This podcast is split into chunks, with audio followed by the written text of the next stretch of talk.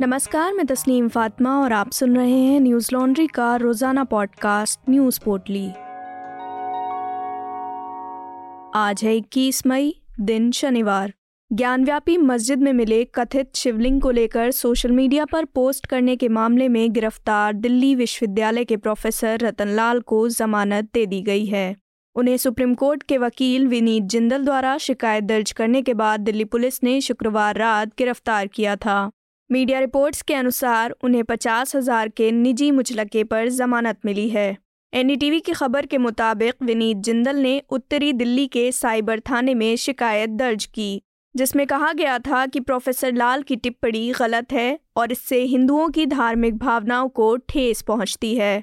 Delhi police ने शिकायत के बाद केस दर्ज किया और शुक्रवार रात 20 मई को उन्हें गिरफ़्तार किया गया। उनके समर्थकों का कहना है कि डॉक्टर अंबेडकर वादी हैं और अंबेडकर वादियों को तंग करने की वजह से दिल्ली पुलिस ने ये कदम उठाया। प्रोफेसर रतनलाल ने मंगलवार 17 मई को सोशल मीडिया पर यह पोस्ट डाली थी। इस गिरफ्तारी के चलते शुक्रवार रात प्रोफेसर के समर्थक और कुछ छात्र संगठन के लोगों ने साइबर थाने के बाहर विरोध प्रदर्शन भी किया था। पुलिस के मुताबिक रतनलाल के खिलाफ आईपीसी की धारा एक सौ तिरपन ए और दो ए के तहत मुकदमा दर्ज किया गया था। बता दें कि प्रोफेसर के इस पोस्ट के बाद उन्हें लगातार जान से मारने की धमकियाँ दी जा रही थीं। उन्होंने प्रधानमंत्री नरेंद्र मोदी को पत्र लिखकर उन्हें ए के छप्पन राइफलधारी दो अंगरक्षक मुहैया कराए जाने और यदि ऐसा संभव न हो तो उचित प्राधिकारी को निर्देश देकर उनके लिए ए के छप्पन राइफल का लाइसेंस जारी करने के लिए गुहार लगाई थी। वहीं प्रोफेसर रतनलाल ने अपनी टिप्पणी से लोगों की भावनाओं को आहत करने के आरोपों से इनकार किया है। उन्होंने कहा, हमारे रोज़मर्रा के जीवन में व्यंग्य और कटाक्ष का एक स्थान होता है। मुझे बिल्कुल उम्मीद नहीं थी कि मेरी इस बात से लोग इतने आहत हो जाएँगे कि मुझे धमकी देने पर उतारू हो जाएँगे। उन्होंने अपनी टिप्पणी के पीछे का मकसद हास्य और व्यंग्य के रूप में एक गंभीर संदेश देना बताया है। मध्य प्रदेश के नीमच से दिल दहलाने वाली खबर सामने आई है। वहाँ पर मुसलमान होने के शक में पैंसठ साल के एक बुज़ुर्ग भंवर लाल जैन की पीट पीट कर हत्या कर दी गई। इस मामले में भारतीय जनता पार्टी की पूर्व पार्षद बीना कुशवाहा के पति, दिनेश कुशवाहा और उनके साथी का नाम सामने आया है। हालाँकि शिवराज सरकार का कहना है कि अपराधी पर कार्रवाई की गई है। दरअसल ये मामला 19 तारीख का है। हादसे से जुड़ा वीडियो वायरल होने के बाद शनिवार 21 मई को ये मामला तूल पकड़ने लगा। वीडियो क्लिप में सफ़ेद रंग की शर्ट पहने एक बुज़ुर्ग नज़र आ रहे थे। जिनसे एक शख्स, क्या तेरा नाम मोहम्मद है, कहते हुए पूछताछ कर रहा था और उन्हें तमाचे मार रहा था। वो इस दौरान अपना परिचय ठीक से न दे पाए तो वो बार बार उन्हें धमकाने लगा और पीटते हुए आधार कार्ड निकालने की मांग करने लगा। कहा जा रहा है कि दिवंगत बुज़ुर्ग भी एक अन्य भाजपाई नेता के भाई थे और उनकी मानसिक हालत ठीक नहीं थी। दैनिक भास्कर की खबर के मुताबिक शुरुआत में मनासा थाना पुलिस एफआईआर करने को लेकर टाल मटोल करती रही। जैन समाज और परिजनों की शिकायत पर आरोपी दिनेश कुशवाहा पर धारा 302 और 304 के अंतर्गत केस दर्ज किया गया। मध्य प्रदेश के पूर्व मुख्यमंत्री कमलनाथ ने ट्वीट कर कहा, ये मध्य प्रदेश में आखिर क्या हो रहा है? सिवनी में आदिवासियों की पीट पीट कर हत्या गुना, महू, मंडला की घटनाएँ और अब प्रदेश के नीमच ज़िले से मनासा में एक बुज़ुर्ग व्यक्ति जिनका नाम भंवरलाल जैन बताया जा रहा है कि पीट पीट कर हत्या। सिवनी की तरह यहाँ भी आरोपी का भाजपा से जुड़ा होना सामने आ रहा है। प्रदेश की कानून व्यवस्था आखिर कहाँ है? कब तक लोगों को यूँ ही मारा जाता रहेगा?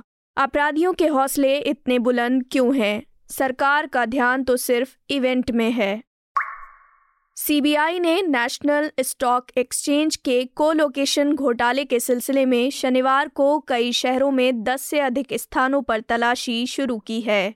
इसमें नेशनल स्टॉक एक्सचेंज एनएसई की पूर्व एमडी और सीईओ चित्रा रामकृष्ण और पूर्व ग्रुप संचालन अधिकारी आनंद सुब्रमण्यम शामिल हैं। गौरतलब है कि एनएससी के कंप्यूटर सर्वर से बड़ी संख्या में शेयर ब्रोकर को सूचना के अनुचित प्रसार से जुड़े खुलासों के बीच मई 2018 में एक एफआईआर दर्ज की गई थी। पीटीआई की खबर के मुताबिक अधिकारियों ने बताया कि मुंबई, गांधीनगर, दिल्ली, नोएडा, गुरुग्राम और कोलकाता समेत अन्य शहरों में ब्रोकर्स के 12 से अधिक परिसरों की तलाशी ली जाएगी। उन्होंने बताया कि केंद्रीय एजेंसी ने इस मामले में चित्रा रामकृष्ण तथा समूह के ऑपरेटिंग अधिकारी आनंद सुब्रमण्यम के खिलाफ एक आरोप पत्र दाखिल किया है। बता दें कि जाँच एजेंसी सीबीआई मई 2018 से इस मामले को लेकर जाँच कर रही है, लेकिन वो रहस्यमयी हिमालय योगी की पहचान करने के लिए कोई ठोस सबूत नहीं जुटा पाई, जिसके साथ रामकृष्ण ने गोपनीय जानकारी साझा की थी। द क्विंट हिंदी के अनुसार, हाल ही में सेबी ने रामकृष्ण पर तीन करोड़ रुपए का जुर्माना लगाया था, क्योंकि उसने पाया कि आरोपियों ने कथित तौर पर योगी के साथ एनएसई के बारे में महत्वपूर्ण जानकारियाँ साझा की थीं। संगठनात्मक संरचना, लाभांश, परिदृश्य, वित्तीय परिणाम, मानव संसाधन नीतियों और इससे संबंधित मुद्दों व रेगुलेटर की प्रक्रिया आदि के बारे में जानकारी योगी के साथ साझा की गई थी। एक अप्रैल 2013 को रामकृष्ण, एनएसई की सीईओ और एमडी बनी। वे 2013 में ही सुब्रमण्यम को अपने सलाहकार के रूप में एनएसई ले आईं। सुब्रमण्यम को एनएसई का मुख्य रणनीतिक सलाहकार बनाया गया था। उन्होंने 2013 से 2015 के बीच इस पद पर कार्य किया। इसके बाद उन्होंने ग्रुप संचालन अधिकारी और एमडी के सलाहकार के रूप में 2015 से 2016 के बीच काम किया। सुब्रमण्यम ने अक्टूबर 2016 में एनएससी से इस्तीफा दे दिया और दिसंबर 2016 में रामकृष्ण ने भी एनएससी से इस्तीफा दिया। सीबीआई 2018 में इस मामले में हरकत में आई और तब से वो इस मामले की जाँच कर रही है। बिहार के बेगूसराय में बदमाशों ने एक निजी चैनल के पत्रकार सुभाष कुमार की गोली मारकर हत्या कर दी। मामला परिहार थाना क्षेत्र के साखो गाँव का है। सुभाष कुमार अपने माता पिता की इकलौती संतान थे। मीडिया रिपोर्ट्स के अनुसार सुभाष अपने गाँव में किसी समारोह में एक भोज के लिए गए हुए थे और वापसी के दौरान घात लगाकर बैठे अपराधियों ने उनके सर में गोली मार दी। गोली लगने के बाद आसपास के लोग उन्हें नज़दीकी प्राथमिकी स्वास्थ्य केंद्र लेकर गए, जहाँ डॉक्टरों ने उन्हें मृत घोषित कर दिया। आज तक की खबर के मुताबिक परिहार थाने के असिस्टेंट सब इंस्पेक्टर नवीन कुमार ने कहा कि हत्या की जाँच की जा रही है और जल्द ही आरोपियों को गिरफ़्तार कर लिया जाएगा। सुभाष के पिता अर्जुन महतो के अनुसार सुभाष ने हाल ही में हुए पंचायत चुनाव में अपने मित्र की पत्नी को वार्ड का चुनाव लड़वाया था, जिसमें उनकी जीत हुई थी, जो रंजिश की एक वजह हो सकती है। साथ ही बालू माफिया और शराब माफियाओं के भी इस हत्या में शामिल होने की आशंका है, क्योंकि सुभाष कुमार अपने इलाके के शराब और बालू माफियाओं के खिलाफ लगातार खबरें चला रहे थे। इस घटना को लेकर स्थानीय पत्रकारों में काफ़ी आक्रोश है। उनका कहना है कि अगर पत्रकारों पर इसी तरह हमले होते रहे तो कैसे काम चलेगा? हाल ही में राज्य में कई जगहों पर पत्रकारों की हत्या हो चुकी है, जिससे पत्रकारों की सुरक्षा पर बार बार सवाल खड़े होते हैं। इसराइल के कब्जे वाले वेस्ट बैंक के जनिन में छापेमारी के दौरान इजरायली सेना बल ने कथित रूप से एक सत्रह वर्षीय फिलिस्तीनी किशोर की गोली मारकर हत्या कर दी। फिलिस्तीनी स्वास्थ्य मंत्रालय के अनुसार मृत किशोर की पहचान अमजद अल फैयद के रूप में की गई है।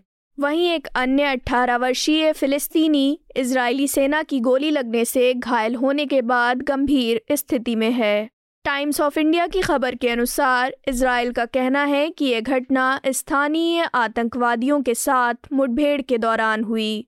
वहीं स्थानीय मीडिया का कहना है कि ये झड़प इजरायली सेना द्वारा जेनिन के शरणार्थी शिविर के बाहर छापेमारी के दौरान हुई और मारे गए किशोर अल्फैयत के शरीर के ऊपरी हिस्से में लगभग एक दर्जन गोलियाँ मारी गईं। इस हत्या की घोषणा के तुरंत बाद शहर के इब्न सीना अस्पताल के सामने लोगों ने शव के साथ विरोध प्रदर्शन शुरू कर दिया। अल जजीरा की खबर के मुताबिक इजरायली सेना ने कहा कि फ़िलिस्तीनी संदिग्धों ने उसके सैनिकों पर गोलीबारी की और उन पर बम फेंके, जिसके बाद लक्ष्य की पहचान कर सैनिकों ने संदिग्धों की ओर लाइव फायर का जवाब दिया। हालाँकि ये स्पष्ट नहीं हो सका कि मृतक किशोर उन संदिग्धों में से एक था या नहीं। वहीं फिलिस्तीनी इस्लामिक जिहाद समूह ने किशोर को अपना एक सदस्य बताया और कहा कि उसने इजरायली सैनिकों के खिलाफ लड़ाई में हिस्सा लिया था। सोशल मीडिया पर वायरल हुई तस्वीरों में उसे राइफल पकड़े हुए देखा जा सकता है। बता दें कि सशस्त्र फिलिस्तीनी समूहों के केंद्र जेनिन क्षेत्र में मार्च के अंत में हमलों की एक लहर के बाद से इजरायली बलों द्वारा बार बार छापा मारा गया है। ये अक्सर ही दोनों पक्षों के लिए घातक साबित हुआ है। मीडिया रिपोर्ट्स के अनुसार शरणार्थी शिविर में इजरायली बलों द्वारा पिछले सप्ताह एक ऑपरेशन के दौरान एक इजरायली कमांडो समेत एक फिलिस्तीनी की मौत हो गई थी और अन्य तेरह फिलिस्तीनी घायल हो गए थे। 2022 की शुरुआत से जेनिन में मारे गए फिलिस्तीनियों की संख्या 20 तक पहुँच गई है। वहीं एक अन्य खबर के अनुसार सीरियाई रक्षा मंत्रालय के हवाले से हिब्रू मीडिया ने लिखा है कि दक्षिणी दमिश्क में एक कथित इजरायली हमले में तीन लोग मारे गए हैं। आरोप है कि इस हमले को गोलान हाइट्स से लॉन्च किया गया था और हमलों के परिणाम स्वरूप इलाके में आग लग गई। बुलडोज़र सांप्रदायिक हो रही सत्ता का भी संकेत है। बुलडोज़र देश में न्याय व्यवस्था के बेमानी हो जाने का खतरा भी पेश कर रहा है। लेकिन एक प्रदेश है जहाँ बुलडोज़र न्याय का चलन कुछ ज़्यादा ही बेअदबी और दबंगई से बढ़ा है। बुलडोज़र मामा के नाम से मशहूर मध्य प्रदेश के मुख्यमंत्री आए दिन अपने सीने पर बुलडोज़र के नए नए तमगे टांगते रहते हैं। हमारा नया एनएल सेना प्रोजेक्ट इसी बुलडोज़र परिघटना को समझने की कोशिश है। हमारे रिपोर्टर्स प्रतीक गोयल और अश्विनी कुमार सिंह इस नए चलन के पीछे के कारणों का पता लगाने के लिए ग्राउंड पर हैं। हमारे एनएल सेना प्रोजेक्ट को सपोर्ट करें ताकि हम आप तक इन कार्रवाइयों का सच ला सकें। हमें सपोर्ट करने के लिए Hindi dot Newslaundry dot com slash सेना पर जाएँ और अपना सहयोग दें। इसी के साथ आज की न्यूज़ पोर्टली में बस इतना ही। नमस्कार। न्यूज़ लॉन्ड्री के सभी पॉडकास्ट ट्विटर आई और दूसरे पॉडकास्ट प्लेटफॉर्म पे उपलब्ध हैं। खबरों को विज्ञापन के दबाव से आज़ाद रखें। न्यूज़ लॉन्ड्री को सब्सक्राइब करें।